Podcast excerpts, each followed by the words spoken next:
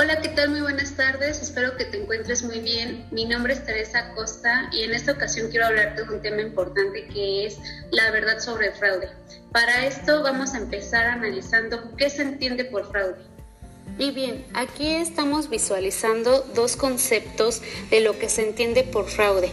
El primero nos indica, según la Asociación de Examinadores de Fraudes Certificados, que son todas las actividades y o acciones con el propósito de enriquecimiento personal a través del uso inapropiado o la sustracción de recursos y o activos de una organización por parte de una empresa.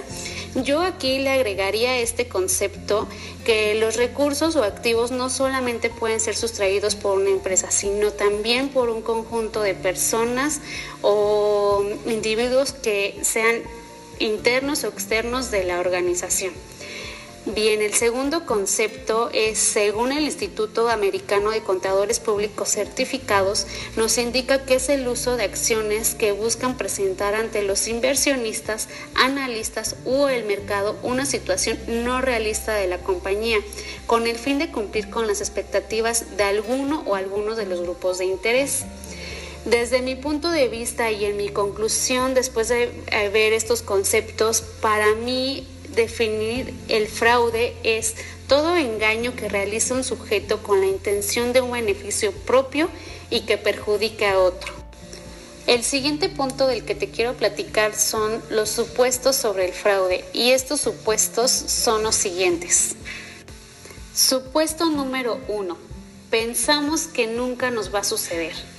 ¿Cuántas veces cuando nos ponemos a pensar o nos pasa por la cabeza la loca idea de ser sujetos a un fraude, creemos o pensamos que nunca nos va a suceder. La verdad es que la mayoría de los empresarios tenemos un bajo nivel de conciencia sobre el vernos víctimas ante la posibilidad de un fraude o ante los defraudadores, ya que aunque sabemos debemos protegernos, siempre pensamos o la mayoría de las veces pensamos que nunca nos va a pasar. Sin embargo, siempre, siempre estaremos vulnerables ante la posibilidad de un fraude. Supuesto número 2. Solo sucede en empresas grandes. Siempre creemos que en las organizaciones más grandes son las únicas a ser propensas a un fraude y no es así. Las pymes llegan a sufrir significativamente más fraudes que las grandes empresas.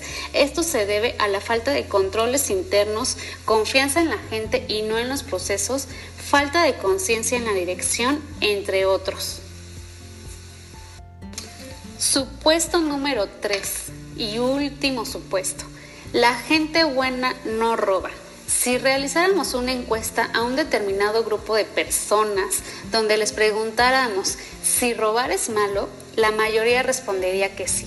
Y a pesar de ello y después de investigar distintos tipos de fraudes, nos damos cuenta que los trabajadores o colaboradores más confiables pueden ser vulnerables a cometer cualquier tipo de fraude.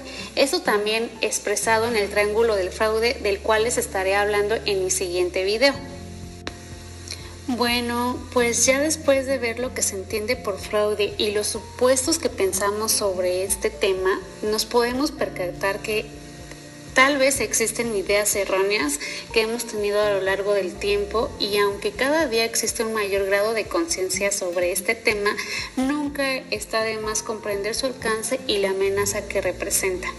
Yo soy Teresa Costa, muchas gracias por acompañarme, nos vemos en mi siguiente video.